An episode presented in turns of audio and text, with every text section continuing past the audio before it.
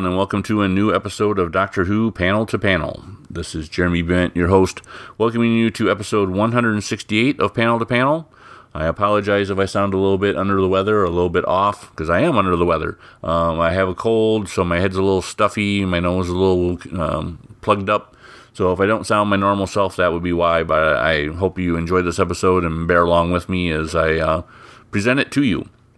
Here's what we have going on this episode. Here's the rundown. We're going to start out like we always do by checking out Doctor Who comic news and seeing what is new and interesting in the world of Doctor Who comics. And then we're going to do a couple reviews. We're going to do recent reviews. We're going to open the Pandorica on both Liberation of the Daleks Part 12. This is the most recent part of that story arc uh, from Doctor Who Magazine, issue number 595. And then we're also going to take a look at the most recent comic from Titan Comics, and we have Doctor Who, which is Doomsday number two. This is the second half of that story, their contribution to the big multimedia story event that the BBC is putting out. So we're going to take a look at that. And then in our feature section, our feature interview section, I had the extreme pleasure of once again chatting with somebody who uh, is a huge Doctor Who fan, somebody who was supposed to have a Doctor Who uh, graphic novel come out or a comic come out a year ago, but it got pushed back due to uh, timing uh, ideas since it's a 10th Doctor story and we have the 14th Doctor coming up here in another uh, month or so, or a couple months. Dan Slott, somebody who's known for writing Spider Man, Silver Surfer, Fantastic Four, Iron Man, lots and lots of Marvel comics. Uh, he is joining me on this episode to talk about his work on this Doctor Who story, his love of Doctor Who, his love of this the story that he wanted to tell, and I got an advanced copy. I got a PDF copy from Titan Comics, and I can tell you this story is is great. It's uh, it's amazing. I really enjoyed it. I loved it. You can definitely tell not only Dan's love of Doctor Who, but also Christopher Jones and Matthew Dow Smith and Mike Collins, their love of the character and their love of the mythos of Doctor Who. You don't want to miss out on this hardcover graphic novel. So make sure you order your copy from Amazon or wherever you get your uh, comics. Don't miss out on this. It comes out in October. And Dan uh, took time out of his very busy schedule. He is constantly doing stuff to chat with me about this uh, this story. So I hope you enjoy this this episode of Doctor Who Panel to Panel. As I always say when I begin one of these episodes, I thank you very much for downloading this episode and taking time to listen to it. I hope you enjoy what you hear. Um, I want to tell you that there's other ways of listening to this podcast. If you've missed previous episodes, you can find the most recent uh, past episodes on your favorite podcast feed, whether it be iTunes or whatever. Um, but you can also find older episodes right from episode two. Uh, if you go to archive.org and do a search for Jeremy Bement or Doctor Who Panel to Panel. You can find all the previous episodes as easy to download MP3 files that you can put on your computer, copy onto your phone, your listening device, and listen to them whenever you want. Lots of really good content on there. Pay no attention to me and my reviews and stuff, but there's lots of interviews from Doctor Who comic creators from the past, from the present, that are I think they're timeless interviews, ones that you can always listen to and and learn more about that particular person. So please do me a favor and download those from archive.org. If you could also do me a favor and check out my Patreon page, which is at patreon.com slash Doctor Who panel to panel, all one word. Uh, I have some incentives there for people to uh, get if you support the podcast. You know, you can donate as little as a dollar uh, sorry, this is where I'm sounding like a public television station. Please contribute to help me keep the lights on and keep us keep me uh, coming up with new fun episodes to present to you. For a dollar uh, a month, you can help support me and help pay the you know the costs that are incurred. For a couple dollars or more, you can get uh, access to episodes that are just the interviews. Whenever I do an, an, episode that has a special interview, such as this one with Dan Slott, uh, you can get it on the uh, Patreon if you contribute $5 or more a month, if I remember right. Um, some people just like listening to interviews and don't want to listen to me droll on and on about stuff. So please do me a favor and check out patreon.com slash Doctor Who panel to panel and uh, help me pay my bills. One other thing I want to mention real quick before we head on into this episode is DoctorWhoComics.com. That is my website for all things Doctor Who comic related. Whenever there's uh, Doctor Who comic news that I find out about, I try to post it on there. And it's not just Doctor Who comic news. It might be animated uh, releases coming out on Blu-ray or DVD. It may be uh, Magic the Gathering Doctor Who cards that um, they release some some art from, or people have teased some cards. Um, whatever you you find on there, um, there's lots of Doctor Who comic and Doctor Who art related stuff. So please do me a favor and check out DoctorWhoComics.com. And now with that out of the way, let's jump into this episode. In Doctor Who comic news and Doctor Who comic related news for this episode of Doctor Who Panel to Panel, there's not too much in way of like news, news. So we're just going to look at the calendar and uh, let me fill you in on what has come out and what will be coming out. Let's start off with the month of September. We're going to look back a couple weeks to Thursday, September 14th. That is when Doctor Who Magazine issue number 595 came out uh, digitally and over in the UK. I hope you grabbed that issue. It was a really good issue uh, with Jason Quinn as the new editor of the magazine. And then we're going to kind of jump ahead uh, to October because that's kind of it for the month of September. We're going to take a look at Tuesday, October 3rd. That is when Wizards of the Coast is going to debut their Doctor Who Magic the Gathering set. I'm not exactly sure what that entails as far as debuting. I'm guessing that might be when they release like the Commander decks, uh, just to kind of whet people's appetites for for the, Doctor Who set coming out. So we will definitely be uh, checking that out and telling you more about that closer to the that time. And then jumping ahead a week, uh, the week of Thursday, October 12th is going to be big because on Thursday, October 12th, Doctor Who Magazine issue number 596 will be released digitally and also in the UK. And then the following day on Friday the 13th, kind of ominous there, but that is when the official launch of the Doctor Who Magic the Gathering cards comes out. That will definitely be when you can get commander decks, when you can get all the booster packs. And good luck, everybody, trying to complete a set of the cards. I know a lot of people that are fans of Doctor Who art will probably not buy the Magic cards to actually play the game, but just to collect the artwork. So um, and I know that's easier said than done. Some of those cards are really hard to come by. So I th- think I'm going to buy some just for the sake of having some in my collection, but I'm not going to go whole hog on it. But it should be uh, a, a, fun time. Uh, definitely some amazing artwork. So make sure you check that out on Friday the 13th. Jumping ahead a couple weeks then after that, we will take a look at Tuesday, October 24th. That is when the Dan Slott hardcover Once Upon a Time Lord comes out, gets its official release. I'm believing most comic shops will have it on Wednesday, the 25th. So make sure you check that out. And one last thing I wanted to bring up, jumping ahead to uh, Doctor Who's anniversary on Thursday, November 23rd. Over in the UK, that is when the Rose oversized coffee table hardcover Target novelization with artwork by Robert Hack will be coming out. I know the Doctor Who and the Daleks book. I still have it sitting on my shelf. I need to sit down and actually read it. I've flipped through it numerous times just look at his amazing artwork. But the Rose hardcover that's coming out will definitely not be, will not disappoint anybody who's a fan of Doctor Who artwork. And it's definitely, if you have a coffee table and need a book to put on it, this is a perfect one to let people know you're a Doctor Who fan and you know a good story and good artwork when you see it. So there you go. There's all the releases I can come up with at this point in time. So um, that's it for Doctor Who Comic News. Let's get into a couple reviews. It's time to open the Pandorica on another Doctor Who comic strip, a brand new one. This time around, we're going to take a look at part 12 of Liberation of the Daleks. The strip is written by Alan Barnes with art by Lee Sullivan, coloring by James Offredi, lettering by Roger Langridge, and Marcus Hearn is the editor.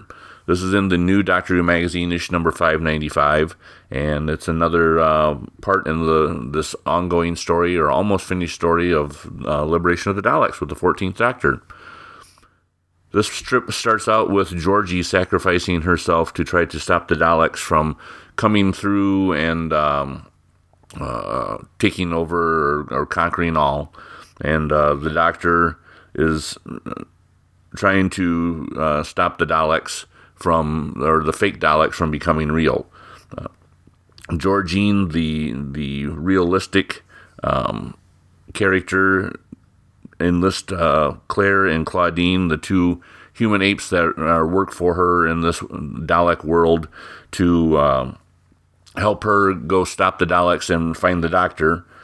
and uh, the Daleks are going to try to stop them, but uh, the, her chief of, of the Dalek world jumps forward to, to stop the Daleks so they can escape. Meanwhile, the the uh, creatures that the Daleks are using to calculate make the calculations to create the gate which the the fake Daleks or the virtual Daleks can become real um, have made their calculations, and the the doctors trying to figure out a way to stop them. And that is when Georgine and uh, her crew in tow come crashing through to stop the Daleks. And the doctor and uh, Georgine and um, the, the the other two um, are able to take a, a glove, a, a, trans, a porting glove, and use it to port all four of them away from the uh, from the Daleks. They start doing kind of short hops through the Dalek worlds to to escape, and that is where we come to the climax of the story, or the the cliffhanger of the story. So, and there you have it. That's basically the synopsis. That's the review or the the, the review of the story. Um, my review of the story is it's another part of this story. Um, it's only six pages long, and kind of like I've, I've, alluded to all throughout the reviews of all these parts, I think once the story is finished and it's collected together into a, a graphic novel, it'll be a really fun story to read going through. Um, as as parts go, to me it seems kind of choppy, and just as you're getting ramped up for something to happen, that's when it's time to end the story and wait for the next issue. That being said, however, Alan Barnes' story I think is a lot of fun for, for what it is. And once again, I think it's going to be a really good story once I read it all in one fell swoop. Lee Sullivan's artwork, um, something seemed a little bit off a couple times during looking through this. It almost looks like he was kind of reaching the deadline and had to rush a little bit here and there to make sure he, he met his deadline to get this this part of the strip done for the issue for its release. Uh, the final page, though, is really spectacular. It was like he spent a lot of time on that, and um, wow, it's it's a it would be a great page of original art tone. So anyway, um, it, was, it, was, a fun story. It is what it is, and um, I think you will enjoy it. So make sure you pick up the new issue of Doctor Who magazine. Exterminate.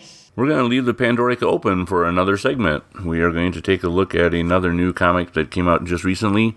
This is Doctor Who Doomsday Comic Part 2. Um, this is Doomsday Part 2 from Titan Comics. This is the continuation of the multimedia uh, Doomsday story that's been going on over audios and books and uh, comics. And this is uh, Titan's contribution.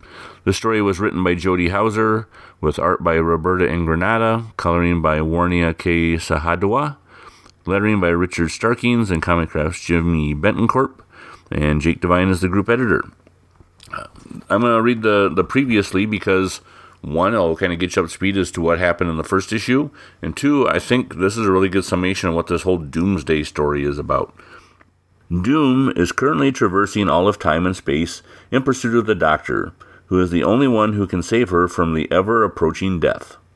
Instead, she's found Missy, a morally ambiguous Time Lord posing as the Doctor, who has taken it upon herself to stop Doom's killing spree.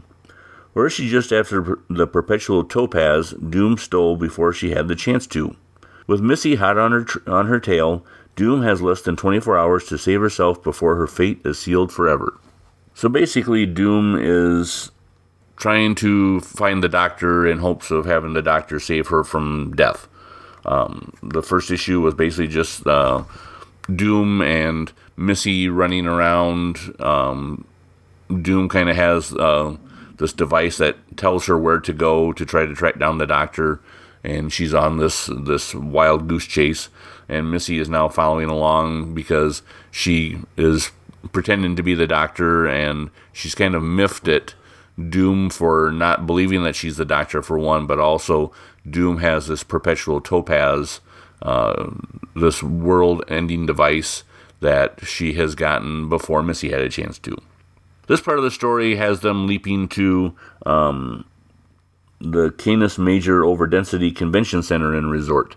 Uh, this is where Doom is going. Uh, it's basically a convention of people who love things about the Earth. It's a, a new world convention. So Doom and uh, Missy have both ended up there.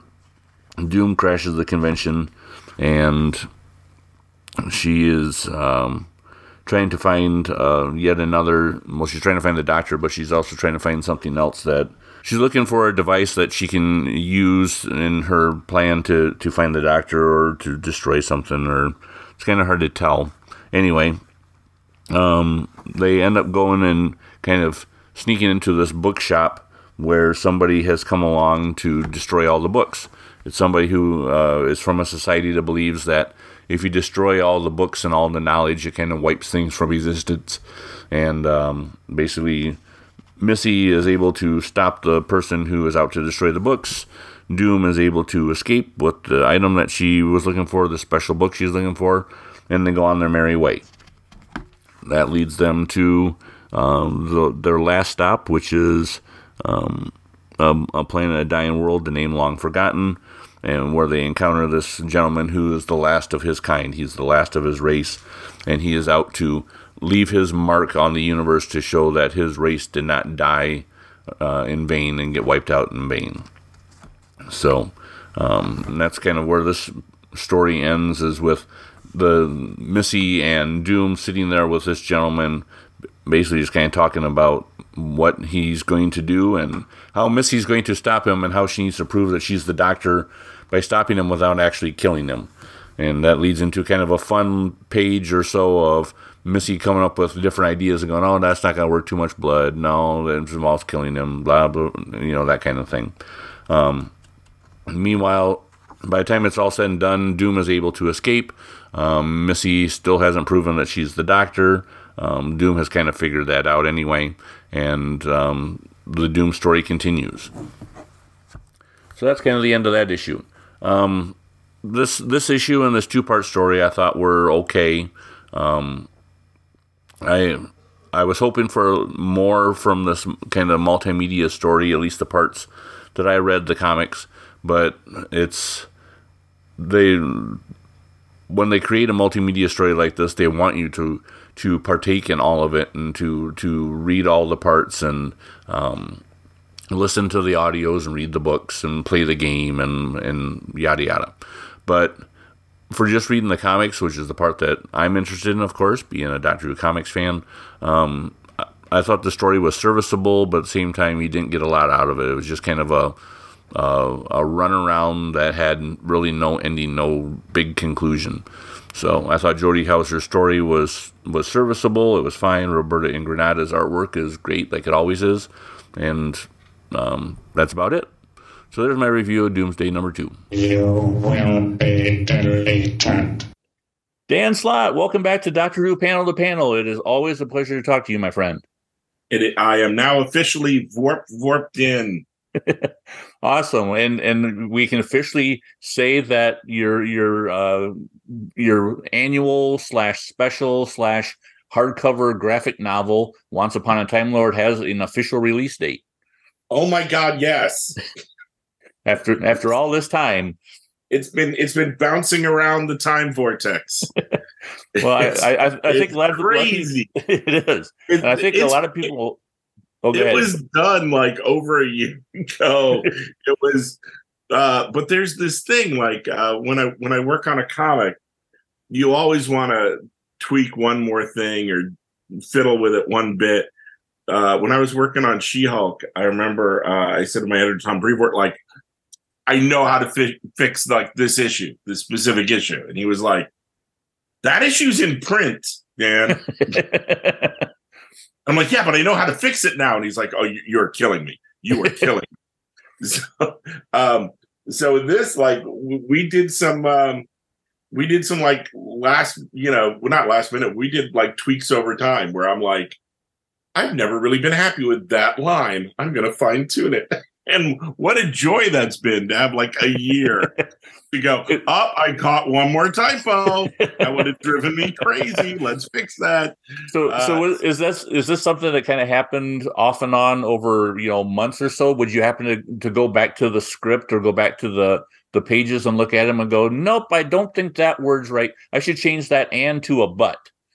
It, yes, and God bless my my uh, editor Jake. I he did not want to kill me. So, but yeah, no, I, it's it's Doctor Who, and it's my first Doctor Who. Of course, I'm going to obsess over it, and I'm going to reread it, and I am so happy with it. Uh, I I could not be happier, and especially because of that that fine tuning time that I'm like, oh yes, good. Now because uh, the main reason it got pushed back was you know all the announcements came out Sure. And Titan was like, well, if there's going to be David Tennant specials coming up, we want this thing to come out near the specials. Yeah, yeah, it'll, makes sense. It'll do, it'll do better. And I'm like, that that makes absolute sense. So that's why it kind of bounced around a little, especially at the end. I like that there are people like at Titan doing things where they they show they are physically holding the book, like it's done. you know, it's like here's uh-huh. a hard copy yeah. of it. It's actually printed, and here it is. Uh, speaking of is. hardcover, I, I'm this question is kind of more of a, I guess, a marketing or more for the for Titan themselves. But originally, it was supposed to be like an eight dollar, uh, like a prestige it, book or an, an, annual. Why was the change to a, a hardcover, like a graphic novel? I have zero idea why that happened. Uh, I was not brought in on that, uh, and it's jacked up the price. So, yeah, well, well, okay, let me ask you, you this then: Were Were you if, happy if, to to hear that it became a hardcover? Um, the geek in me was because it makes it a Doctor Who annual. Uh huh. That's true. The, the, the, Doctor Who annuals of old were hardcovers. Uh, so this is like real old school. Uh, there, there's a part of me that is like, one of the, the thing I'm happiest about for this thing bumping a year is you always have to for Doctor Who match the logo to the current series. Uh-huh. So the original logo that was going to be on the covers uh, was the the the thirteenth Doctor logo. Yeah, and for me that felt wrong um, when you read the stories, there's two stories in the issue, and I don't want to do spoilers, but there's a reason why you get certain logos on the interior, mm-hmm. uh, and I love that. Uh, the, we we really geeked out over all of this. Um, but what I really love now is that the Diamond Anniversary logo. That's the logo when I started watching Doctor Who. Sure. So to see that on the book is like, oh, that makes me giddy that it's it's got the it's got the Doctor Who logo I grew up with. Uh-huh. I'm so happy. I'm like, this whole thing has become a, it, it really is a dream come true scenario because um you know he's he's in my top five the, sure. the like for fictional characters i've always wanted to write uh-huh and, uh he's he's in there so it's like oh oh i scratched that itch um I had a whenever I grew up reading the uh, Dave Gibbons Doctor Who comics. Sure. And you know, I I grew up watching you know Tom Baker on PBS. Mm-hmm. So I I've, I've been like a die diehard Doctor Who fan, a huge Whovian most of my life. Um, oh, where am I going with this? Uh, for for for me to every like I've been very, you know, I, I haven't hidden this. I've yeah. worn this on my sleeve. And whenever I'd go to London uh, to visit friends or family or do a convention, um, Titan would take me out to dinner. And they would go, How would you like to do some Doctor Who comics? And I it would it would rip out my heart. I would just be like, I can't. I'm exclusive with Marvel. Uh-huh. I've been exclusive with Marvel since uh, 2004. Yeah, it's I been a long time. Yeah, 20 years. Mm-hmm. Uh, and I, I, would go to Marvel and go, guys, the main reason we, you put me on exclusive the reason why Marvel puts people on exclusive and DC puts on exclusive is that so Coke doesn't work for Pepsi and Pepsi doesn't work for Coke. Sure. And a lot of other creators, they get grandfathered into their their contracts. Oh, I'm working on this project for Boom, or I do this book for Dark Horse, or mm-hmm. whatever, uh, and they get to work for guys that aren't DC. Yeah. And I'm like, this is Titan. Guys, let me do a Doctor Who comic. And they'd be like, Dan, do you like working for Marvel? uh, so I'd, I'd, get really frustrated about that. And I would have this talk with them every time my contract came up for renewal because I, you know, I'm, I'm yeah. on like dinner number 12 with Titan. Uh huh. like, please, can I have a carve out for Doctor Who? Just one comic a year. Uh-huh. And they're like, no. And then one year I had a ludicrous amount of leverage for reasons I can't get into. And I was like, okay, I would like to put these things in my contract. And we would be arguing about stuff. And at one point they went, uh, at, at one point, um,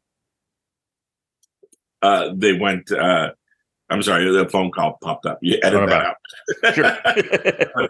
uh, at one point, uh, they were like, okay, you can do the Doctor Who comic. You can do it. You can do one a year. And I immediately like raced over to Titan and I was like, I can do Doctor Who for you now. and they said I can do one a year, but they didn't say how big. So I'd like to do a triple size story. um, yeah, I at Marvel they let me um, get my yayas out by doing uh, Silver Surfer with Mike Allred and Laura Allred. Sure. And it was a thinly veiled. Uh, we we were always straight up and you know totally honest about it. It was it was mm-hmm. me doing Doctor Who style stories. Sure, I remember t- when we first talked. Uh, we had talked about the fact that your Silver Surfer one was basically you doing Doctor Who stories. Yeah, it, it was it was very much uh, Tom Brevoort, not uh, Tom Brevoort, me going what if we rebooted Silver Surfer the way Russell T Davies rebooted Doctor Who? Mm-hmm. You know, like what if it's the story about Silver Surfer gaining a human companion? Um, they, I have given like copies of Silver Surfer comics to so many uh, people in front of and behind the camera at Doctor Who. It is ludicrous. Look, I wrote this. Please like it. Uh-huh. uh, one of the most surreal moments for me was um, I I'd gotten copies of it to David Tennant, and I was doing a convention, my first convention where he was there. Okay. Um, and I go into the green room to get a thing of water, and I turn around and I, and there at this table right next to me was David Tennant and Billie Piper having a coffee. Mm-hmm. And David Tennant looked up and went, Dan. Because he met me at Marvel where uh-huh. I was I got the stuff, and I'm like, oh, and he's like, and I, I said I had I had comics to give to Billie, Um, and he's like, just do it now, do it now. So I gave her uh, some Silver Surfer trades and some issues, and uh-huh. David Tennant was tapping the top of the first Silver Surfer trade, and going to Billie Piper, oh, you have to read this. You're really going to like it. There's a lot of Rose in this character, Dawn. And I'm like, wow. I thing in the world. you gotta keep it all inside. Keep it all inside. Uh-huh. Like, yep. Play calm. Worst, play cool. I, I, have the worst poker face in the universe. I'm sure they knew exactly how much I was geeking out. Um, but yeah, no, this is w- when I got to do this one. I really wrote it as if uh, someone's going to wise up and they're not going to let me do another one. Like we kind of tentatively have planned to do three of these sure. over the course of three years. Uh-huh. Uh, but there's every chance in the world that this thing will tank. so please buy it. Please buy multiple copies of these ridiculously priced uh, hardcovers uh, because I want to do a second one. Uh, but if I don't, I this one I did kind of everything in the kitchen sinks in it. So I, I, really got like all my yayas out. I really got like I'm just gonna write the most Doctor Who-ish Who story of all time. Um, I called in a favor I got my buddy, who's also a huge Whovian, uh, Adam Hughes, to do his first ever Doctor Who cover, Mhm. and that's the direct market cover. Um, Yep.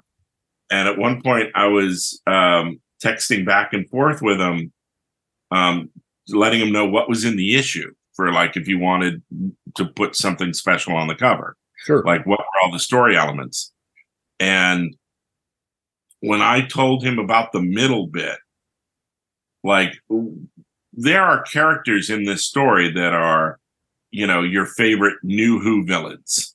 Hmm um, and there are there are a lot of them. And there are uh, all new villains that me and chris jones the artist got to create. You got to do that. If you're working on doctor who you have to create your own aliens. Oh yeah, It's- it's definitely. the law and there are two different sets of classic doctor who villains in here there's some from the uh, tom baker era and some from the peter davison era hmm are in here as well. And when I told him the bits with the Tom Baker baddies, he started freaking out. Adam Hughes was absolutely freaking out because that was his sweet spot. That was that specific adventure. Oh really? like favorite. So you, you know the one I'm talking about. You read Yep. the PDF. Yep, yep, Yeah. yep. I read I read the PDF. I know which one you're talking about, and uh, yeah, I could understand that. Yeah. And it was like, oh, you're using those aliens? I'm like, yeah, yeah, I am. I, I just, so yeah, I, I hit every kind of thing I could possibly want to do with Doctor Who um, in the in this issue. That said, like if we get to the like it, in the course of this special, you're going to get time travel. You are going to get space travel. You are going to get um, classic monsters and new monsters and all new monsters. Um, you're going to get different kinds of companions, and uh, it, I, you'll see when you read it. It's I'm- it's I'm like you so said. You know, uh, I I can attest to the fact that uh, just like you said, you you threw everything and the kitchen sink in on this one. It it, it has everything that people could want from new series, from classic series, and in between. Um, Th- th- There's there's two pages in this story, and it it breaks my heart that some of them have already leaked. Uh, like, don't look, don't look at anything online. Just buy, buy the comic on the day. Um, th- there's two pages that are complete and utter fan service. Mhm. They they just tick every box I haven't ticked in in the in the main story, and I love these two pages to death. They really don't progress the plot. They kind of do, but they don't. Yeah. and it was just me going, wee. well, at the same time, I know which two pages you're talking about, and was it was it? I I can understand how it would be that way for you. Was it also for the artist of that page or those two pages as well to say, here we uh, here's the fun I want to have. I want you to have just as much fun as I am. Chris Jones nailed those two pages. There, he, like everything in it is so. If you're a Doctor Who fan, it is so accurate. He nailed everything about those pages. Definitely. Uh, especially the backgrounds are just mwah, chef's kiss. It's like you really know how much we love Doctor Who when you read these two pages. And also, uh, there's tips of the hat in those two pages, not just to all kinds of different things, but also to Big Finish Mhm. and to Doctor Who comics. Yep. Like it's all fair game. I, I went in, I went in hard. hard and this. and deep. There, there's a lot of deep. Uh, even as I was reading those two pages, it's like, oh wow, he went to this reference and he went to you know this audio, or you know, it was just there. There's there's something for everybody in this special. they're they're deep cuts. But that said, we really do the job that you're supposed to uh, in a Doctor Who episode where we hold your hand, and if you've never read a Doctor Who story before or watched an episode, you can be a first time Doctor Who fan. uh, and and read this. If you've never, if you if you're coming at this because you're a fan of me and Mike Surfer Run, and you heard, oh, this Doctor Who thing is similar. This is also a bit of a primer. Mm-hmm. Um, so you can jump into this cold. But if you are a Doctor Who fan, there uh, you got some Easter eggs waiting for you and some deep cuts. Oh, most definitely. Um, you know, I, I want to talk to you about the story without spoiling anything. what what I do like about the story is the structure that you did telling the story. Um, you you start off kind of telling a story which leads into another story and kind of takes us on a journey that has a resolution for both of these two stories that you start by the time you get to the end of it. Um, Wibbly wobbly. very much. Uh, was was how did you come up with that idea? Was it was were you trying to do something wibbly wobbly and and do something a little bit out of the the ordinary? We, to, in my mind, the wibbly wobbly stuff is Moffat, and we clearly in the in this special, it's clearly a love letter to Russell T Davies' uh, original era, um, especially the first two and a half seasons, three seasons, yeah, two and a half. Yeah. Um, because it's a Martha story and it's continuity wise, it's about two and a half in. Mhm. Uh, so it, it's a love letter to everything up to that point. Um, and if we do a, a second special, um, I, bel I believe that what the plan right now as it stands, because I think they really want to focus once Ncuti Gatwa debuts as the doctor, that they want all print media to be about this doctor. That Okay. it's you're gonna we're gonna enter a whole new era of Doctor Who, where thanks to Disney Plus, you know, if you, Yeah. it's gonna be, have a worldwide release, there, there's gonna be a whole streaming section of Doctor Who Yep. available that's never been available before for the debut of a Doctor. Um, that's it's going to be. I think it's going to be crazy. I think it's going to catapult Whodom into like whole new levels. Yeah, I totally Um, agree with you. And what they really want to do is stress if you're jumping in now, this is your doctor, this is the doctor.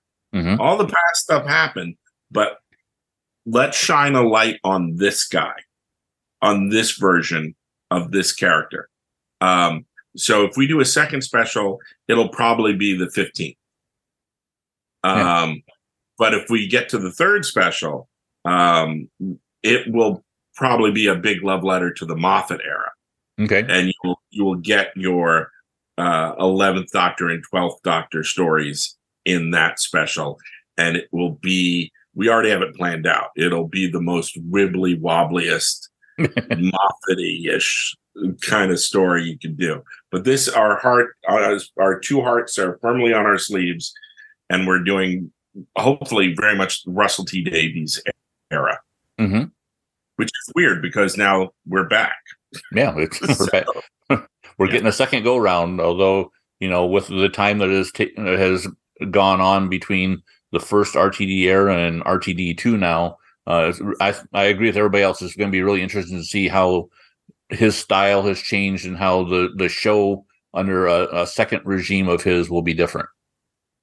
as, as somebody who spent like 10 years working on spider-man and then tur- took four years off and then came back and is doing spider-man again it's all very reminiscent it's all like i totally get it it feels weird to come home again Uh-huh.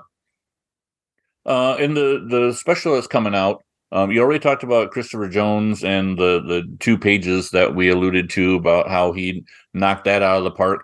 He he's also kind of doing the beginning and end of your story, and then you have Matthew Dow Smith doing the, I guess, the bulk of the story. Um, um it, it's very much and i think we we've teased it i don't think we're spoiling it because it's the premise of the episode uh is the doctor's companion it has a Scheherazade problem. She has Yeah. to tell stories uh-huh. to these aliens, and the second she tells a bad story, she will be extinguished. Yep. So it's it's every writer's greatest fear, especially when you're writing serialized fiction. this need to constantly keep your audience entertained. so it is very much a writer's dilemma. So I, I yeah, this is my greatest fear uh, that I, I, live every single week of of 20 years. Um, and, and so what you're getting is stories on multiple levels. So there's the adventure that the Doctor and Martha are having, but then there's also the adventures that Martha is telling you about. So the the meta story is by Chris Jones, uh-huh. and the stories within the stories are drawn by Matthew Dow Smith, which is it's a fun, neat visual cue, almost like a filter to go, ah, okay, now we're in the story within the story. Mm-hmm. Now we're in the meta story. And the backup is by Mike Collins, uh, who is a Doctor Who storyboard artist who's been storyboarding since the Eccleston era, uh-huh. uh, all the way up to present. Um, and he is doing our. We did a, a, short story with the Ninth Doctor and Rose as the backup. Um, so those are our, our three art teams. Uh, just a joy to work with everybody. Uh, everyone's got so much um, Doctor Who cred. I mean, I, I, walked in as the novice, and these guys, like, uh, you know, here's a guy that's been storyboarding Doctor Who since 2005, and uh-huh. here's uh, here's Chris Jones, who's drawn boatloads of Doctor Who stuff, who can yep. get the likeness of any Doctor Who actor down pat, and Matthew Dow Smith, who had a wonderful run of Doctor Who.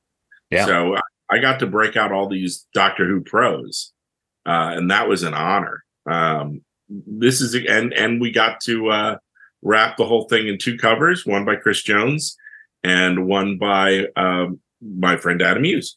Yeah. The the thing I like um, there's there's a section in this one of the stories, and when Matthew Dow Smith was going to draw it, part of the description in the plot, and like we talked about it too, I was like, this is the ultimate Doctor Who moment of all time. this is this is just everything all at once. This is the way I described it in the plot uh, was if you ever got to do a painting on the side of a van, it was it was Doctor Who. This is it. This uh-huh. is your Doctor Who van painting you know the exact moment I'm talking. Uh huh. I sure do. And it was fun that, in a weird way, Chris Jones got to do that moment too. So uh, I was really excited. I can't talk about anything. I don't want to spoil stuff. I don't want to spoil the painting on the side of a van moment. No, but that's the energy we were going for. Well, that is awesome. You know, and Mike Collins too. Uh, not only was he a storyboard artist, uh, he was when when uh, the new series debuted in Doctor Who magazine. He was the artist who did the Ninth Doctor through Christopher Eccleston's entire run in the comic strip. Yep, yep, yep, yep. So yep. so he's like the the guy who's kind of what has been handpicked to do Eccleston's likeness. So, oh well, we we have in what will probably be the third special. We have the. I'm going to do a short story in there for uh, the Thirteenth Doctor with uh, 13 and Yaz. Okay. And we've got Mike, you know it's like years in advance, Mike queued up for that. uh, That's good. Mike is an Mike's an awesome artist. Uh, I love working with Mike. This has been a joy. So yeah, you've worked you know working with Christopher Jones and Matthew Dow Smith and Mike Collins, all of whom are superior artists uh, in their own right, but who are also huge Doctor Who fans how much fun was it to work on this with all three of them? Oh, it was a blast. Uh, it was, and it was also fun that like on the kitchen sink level. Um, I'm going to give you my best damn take on all these different aspects of what makes the doctor the doctor. Mm-hmm. And it's comic, so you have to show, don't tell and to see these guys go in and go, oh, oh, like read the script and go, oh, I see what you're doing here. Oh, that's great. um, was a joy. The the Mike story, uh, it's it's very weird because it's a story you can only do in comics. Yeah, it you can't really do it you could you couldn't make it a big finish story. You couldn't make it an episode of the TV show. It only works in comics. Mhm. That's a joy. Um, I guess you you could you could probably do it. You could you could do it on TV if you had subtitles. Yeah. Uh, But I love I love the word balloons. Yeah. Uh, and, and as you are have some, are somebody who I think does an awesome job of taking advantage of the comic medium. I'm I'm thinking back to your Ren and Stimpy days and doing the the uh, uh, Mobius strip. Although you- oh, you're thinking the the oh god yeah I've done the Mobius strip gag twice. Uh, so in in the Ren and Stimpy era, we actually made a comic that you you cut out of the comic Mhm. and you assembled into a 16 foot long Mobius strip. That was a Mobius comic strip. Uh huh. And then later with Surfer, we did the Mobius strip on the page. Yeah. Yeah. It- weirder, cleverer bits. Um, oh, we need I- to get we need to get to the second one of these specials. Please buy tons of this because we're gonna do we will blow your mind with a timey wimey thing that we're doing that you can only do in comics. Uh, and I've already like befuddled my editor Jake by like walking him through it all. He's like, "We could do that." I'm like, "Yeah, only in comics, only Doctor Who." If we can, if we can just get to that second special for 2025, uh, 2024. Oh my god!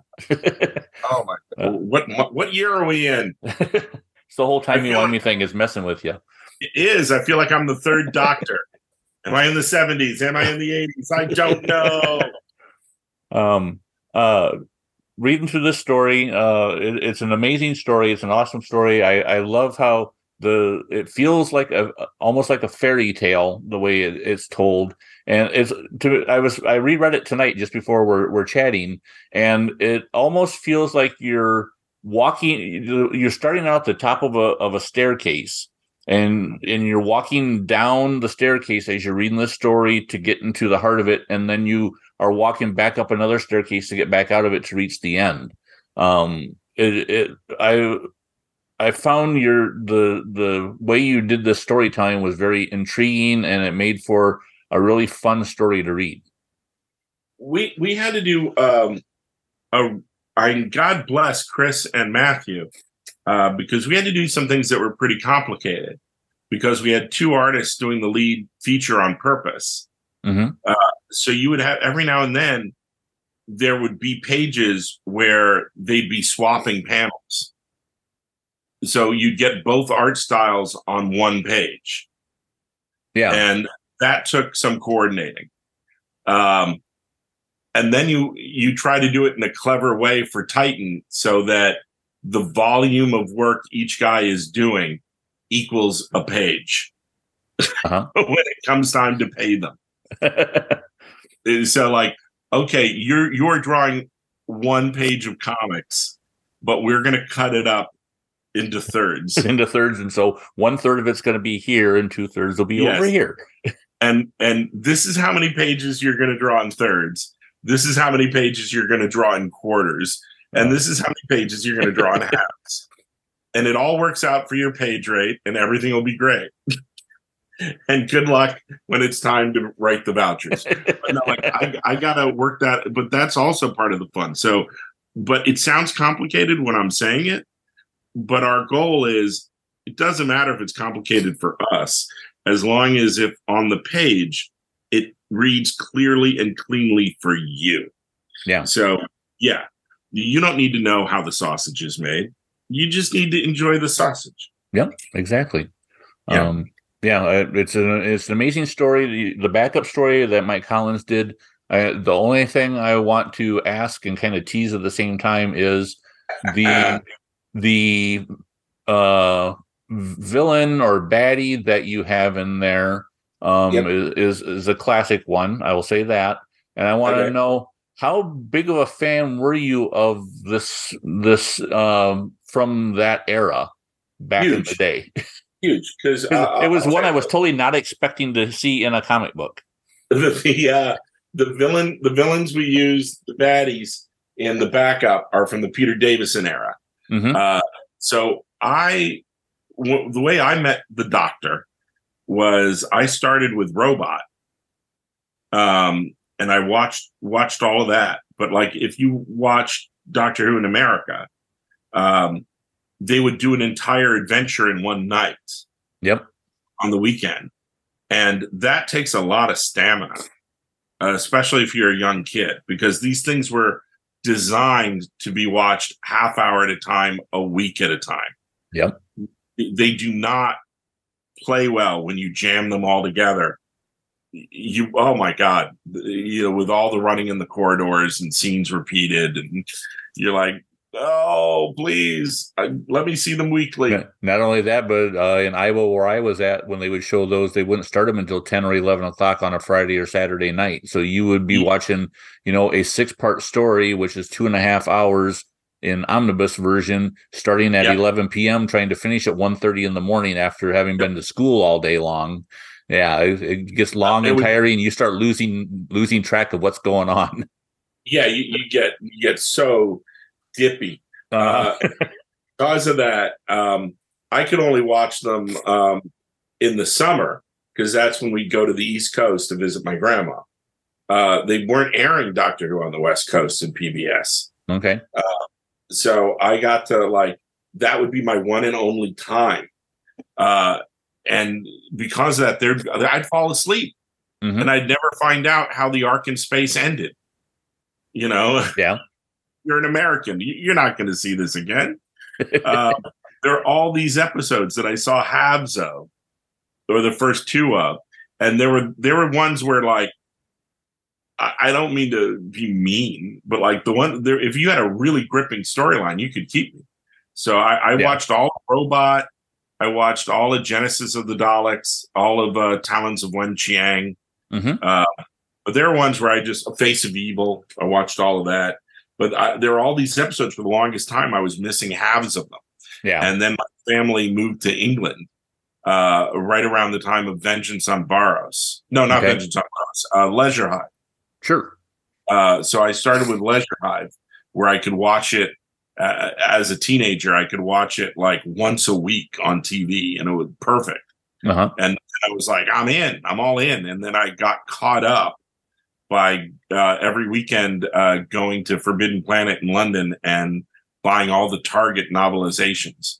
Oh, sure. And I started with an unearthly child, and I got all the way caught up Mhm. to uh, the key of key to time series, and then I was good to go. I understood the continuity. I understood all the pieces that I, I was missing.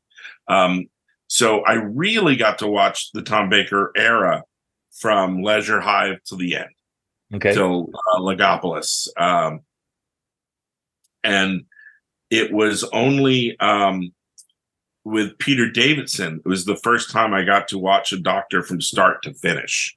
okay. So, in a weird way, he kind of became my doctor Uh huh. because I got to see all of his stuff. Yeah. So, Without I- having to I jump knew- around. Yep. So, I totally knew I was going to use a, a Peter Davidson era villain Okay. for stuff. Oh, there, there are there are big hits that I haven't hit yet. Um, in this, like I, I haven't used uh, I haven't used the Weeping Angels. I haven't used the Master. Yeah. Um, there's all kinds of guys I haven't used. So there's still plenty of uh, fruit to pick from the tree. Um, Plenty of toys in the toy box for you to play with. yeah. So I please, please buy boatloads of this. Well, the sales have to merit me uh Titan hiring me again. well, I, I I totally enjoyed the story. I've read it twice now, and uh, I've enjoyed it uh, just as much the second time as the first. I I, I get one final question for you. Um, okay. in in the in the book there's like a one page interview with you where uh, you kind of talk about how you fell in love with doctor who and and um i i didn't even think about it the the first time around but the second time i like those of us who are geeks here in the united states definitely know you from your work on spider-man and fantastic four and iron man and she-hulk and stuff but I was wondering if Titan put that interview in. One again, gets uh, us to get to know you a little bit better, but also did they put that in for like over in England? Yes, everybody knows who Spider Man is, and they get American comics over there. But for those people who are bu- going to be buying this as a new, you know, as, as maybe a Doctor Who fan who goes, "Oh, look, you know, this the new series is starting up. Here's a Doctor Who hardcover." Uh, maybe they mistake it for the annual that they normally get, which actually just came out over there. Uh, is this uh, kind of trying to give you street cred with the with the the Brits as to why you should be somebody who be should be writing a Doctor Who story? Um, I, I am very grateful that there have been wonderful Americans like Jody Houser who have have already like you know blaze the path forward and go it's okay if the person's an American. Uh-huh. It's okay. Fine. Don't worry, we're not writing the television show. You're safe. Uh-huh. You're perfectly fine. well, you know, it, the, the, like I said, the story, and without spoiling anything, it's a, it's a wonderful story. I, I could tell by reading this that it's something that um, you definitely had uh, a fun time doing. I think it's, it felt like a story that I, I, think when you and I first talked, and you were talking about your work on Silver Surfer and how this was kind of your your love letter to Doctor Who. And I think I asked you at that point in time if you had any Doctor Who stories to tell, and you seem to allude to the fact that all your Doctor Who stories were basically all these Silver Surfer stories. So it, it, to me, this feels like you definitely said, "Oh, now I actually get to have the fun and enjoyment of telling a Doctor Who story that is an official Doctor Who story." and oh, that, I, that, enjoyment comes through in in your storytelling. Ten thousand percent. Uh, like it's one thing to write the Surfer and Dawn because and to go, oh, it's the Doctor and a companion, but mm-hmm. it's not. It's it's not the Doctor and a companion, and the the surfboard is not the TARDIS. Yeah, and you have to be true to Silver Surfer lore and to the character. Um, so that the the doctor the love of Doctor Who and that feel of it is there, but you're clearly in the Marvel universe and you're clearly with the pantheon of Marvel characters uh, that Surfer runs into. Mm-hmm. Um, it, it is what it is. Um, but this is Doctor Who. This is you know Once Upon a Time Lord. This special. This is me getting to open a vein and just right doctor it's the doctor and uh-huh. companion and oh my god of course you know it's it's i just getting a chance to write like the the backup to tick the box with the eccleston doctor mm-hmm. was great. And getting to do this romp with um with with the david tennant doctor the 10th doctor is just what a dream come true. Uh, and and to hit all the bases. Like one of my favorite episodes is girl in the fireplace because it has time travel and space travel uh-huh and it has uh you know interesting monsters and a, a good story that it's you, you can give that to someone who's never seen doctor who before and having watched that one episode they get it this yeah. is what this is the the length and breadth of everything this character can do in one episode. And by doing the stories within the stories, you know, the first story is very much a space story, and the second story is very much uh, a time story, and the third is something different. Mm-hmm. so it's all it's all very fun. Um, uh, yeah, I, I I love that we got to do this to promote it. Uh, it felt so weird dancing around the raindrops, avoiding spoilers. um, October 24th. Give this a shot. Even if you've never uh, watched or read Doctor Who before, uh, you're what you're going to get is you're going to get a book about this beloved character where everybody working on this book, everybody, man and woman and child, uh, is just we love this character so much. Um, basically, we all got paid to write and draw our fanfic. So, uh, I hope you like. Yeah, I I I totally enjoyed it, and uh, I'm I can guarantee anybody who's a Doctor Who fan or a comic book fan is going to enjoy this story as well. And uh, Dan, I want to thank you so very much for taking time out of your schedule to chat with me. And uh, I look forward to uh, not only getting my hands on a, a, a, physical copy of this book, but also uh, seeing how well this sells. So that way we get another story from you again next year.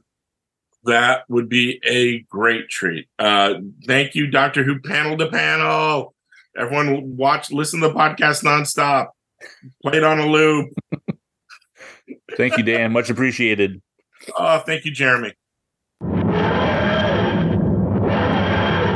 Many, many thanks to my friend Dan Slott for joining me on this episode of Doctor Who Panel to Panel. It's always a pleasure to chat with Dan. He's so full of energy and he is so passionate about the things that he loves, whether it be Spider Man or Silver Surfer or Doctor Who in this case. You know, he will talk your ear off about Doctor Who, and uh, I think his enthusiasm for Doctor Who as one of his favorite uh, fantasy characters is something that shines through in the Doctor Who story that he puts forth in Once Upon a Time Lord. So, like I said early on, make sure you check this out. Make sure you buy this this graphic novel when it comes out. I got mine pre-ordered uh, not only from Amazon, but I also got the Adam Hughes cover ordered from my comic shop. So I'm getting a couple copies just to put on my bookshelf, and uh, I know whenever I grab that, I can look through and just see how much Dan and the uh, the art crew enjoyed doing this story, and I, I think you will enjoy it just as much, if not more, than I do. So, uh, before I round out this episode, I want to talk about a couple things real quick. One, I want to talk about the new episode of Doctor Who magazine. This is the first issue uh, that is edited by the the new editor in chief, Jason Quinn. I think you can definitely tell this is it's still the same Doctor Who magazine, but he has already, I think, put his stamp on this uh, this property or on the, the magazine itself. Seeing a, an interview, a, a multi-page interview with Dan Slott, who is somebody who is doing a Doctor Who comic for Titan Comics, was to me was something special. How often do you see an interview with an American Doctor Who writer in Doctor Who magazine? Hardly ever. Not only that, but the the multi-page article about the the Magic the Gathering Doctor Who expansion that is coming out. It's right around the corner, folks. Um, that was something I would never expected to see in Doctor Who magazine. So those two features alone, I think, showed me that Jason is willing to go a little bit outside the normal Doctor Who magazine range. Um, one other thing I noticed, it might have been just me, but one of the things I tend to kind of overlook when I read Doctor Who magazine is all the different product reviews or the reviews they do at the end, whether it be Big Finish audios or novels or what have you. Um, I'm somebody who I hardly ever read a review because if I find something that's even mildly interesting to me, I'm going to go out and buy it or uh, download a copy or, or partake in it myself and form my own opinion. I really don't have anybody that I go to and say, "What did you think of this?" in order to determine whether or not I'm going to read or or listen to it. And to me, it almost feels like the for a while, Doctor Who magazine has been uh, there's been a, lot of reviews and stuff in the back of the magazine. It's almost like the final quarter or third of the magazine I don't even touch because it's all reviews. Well, in this issue, as I was going through, it almost felt like there's just as many reviews, but they take up less space. They're shorter, so they're they're we get more feature stuff and and stuff that I enjoy reading in Doctor magazine, as opposed to those reviews in the back that I tend to skip over. So um, if, if, I'm not sure if that's exactly the case, at least that's how it felt to me. But I think with this first issue from Jason Quinn and company, I think that uh, we're in for a treat in his run as editor of Doctor Who magazine, and I hope uh, you are along for the ride like I am. And finally, this might be a little kind of off topic, but it, trust me, I'll bring it back around. Um, I am not only a fan of Doctor Who, but I'm a fan of other science fiction and stuff. I'm a fan of Star Trek. I'm a fan of Star Wars. I'm a fan of the X Files. Um, and here in Minnesota this past weekend, uh, as I record this, there was a big 30th anniversary convention for the X Files called FileFest. And since it was 15 minutes away from my house, of course I wanted to go. So I went and, and enjoyed myself immensely. It was a very well run, kind of small fan conven- fan run convention. However, the thing that I enjoyed most about this convention was that there were so many X Files fans there that I chatted with, or uh, more specifically, after the convention was over, that went on Twitter or on social media and talked about how great it was that they were able to spend a weekend with other X Files con- or you know fans and talk X Files with them and just enjoy each other's company and how great it was that they don't feel so alone that they're the only X Files fan that they know. They're the only person who loves this program that has, you know, started 30 years ago. And as I was talking to these people and, and reading their comments and stuff, I had to smile and kind of laugh to myself about how those of us who are fans of other genres and for more specifically Doctor Who know exactly what these people are talking about as far as feeling like they're kind of exiled and they're alone in their love for the specific program. Um, lucky for us as Doctor Who fans, not only has Doctor Who been around twice as long as the X Files, but there is a huge fandom for Doctor Who. Um, and we have multiple conventions per year, whereas X Files, this was the first X Files convention in quite some time, in, in multiple multiple years. And so they don't have that luxury that us Doctor Who fans have of having Gallifrey 1 and Chicago TARDIS and Long Island Who to go to every year. Plus, what other um, sci-fi program? Well, I guess Star Trek and Star Wars, but Doctor Who has so much going for it in way of multimedia. You know, not only do we have a, a new TV show coming up, starting up again. Uh, we've had a TV show since 2005. We have books, we have audios, we have comics. Um, X Files people aren't quite so lucky. So I just wanted to say thank you all for listening and downloading this podcast. There's not very many other fandoms where I could do a podcast about an offshoot tangent media property of a beloved sci fi character or sci fi program and have people listen to it. So, thank you all for going along with me on this ride. Thank you for downloading this episode and previous episodes. I hope you enjoy what you're listening to. Please let other Doctor Who fans know about it. And until next time, this is Jeremy Bement saying bye. Doctor Who Panel to Panel, the podcast about Doctor Who comics, thanks you for downloading this episode. Let us know what you thought about this episode or of Doctor Who comics in general. You can find us socially on Facebook at Doctor Who Panel to Panel, on Twitter at Doctor Who P2P, 2 being the number 2, and online at DoctorWhoComics.com. Download previous episodes via your favorite podcast service and find the complete catalog of episodes featuring amazing interviews with creators past and present at archive.org. Just search for Doctor Who Panel to Panel. Thank you.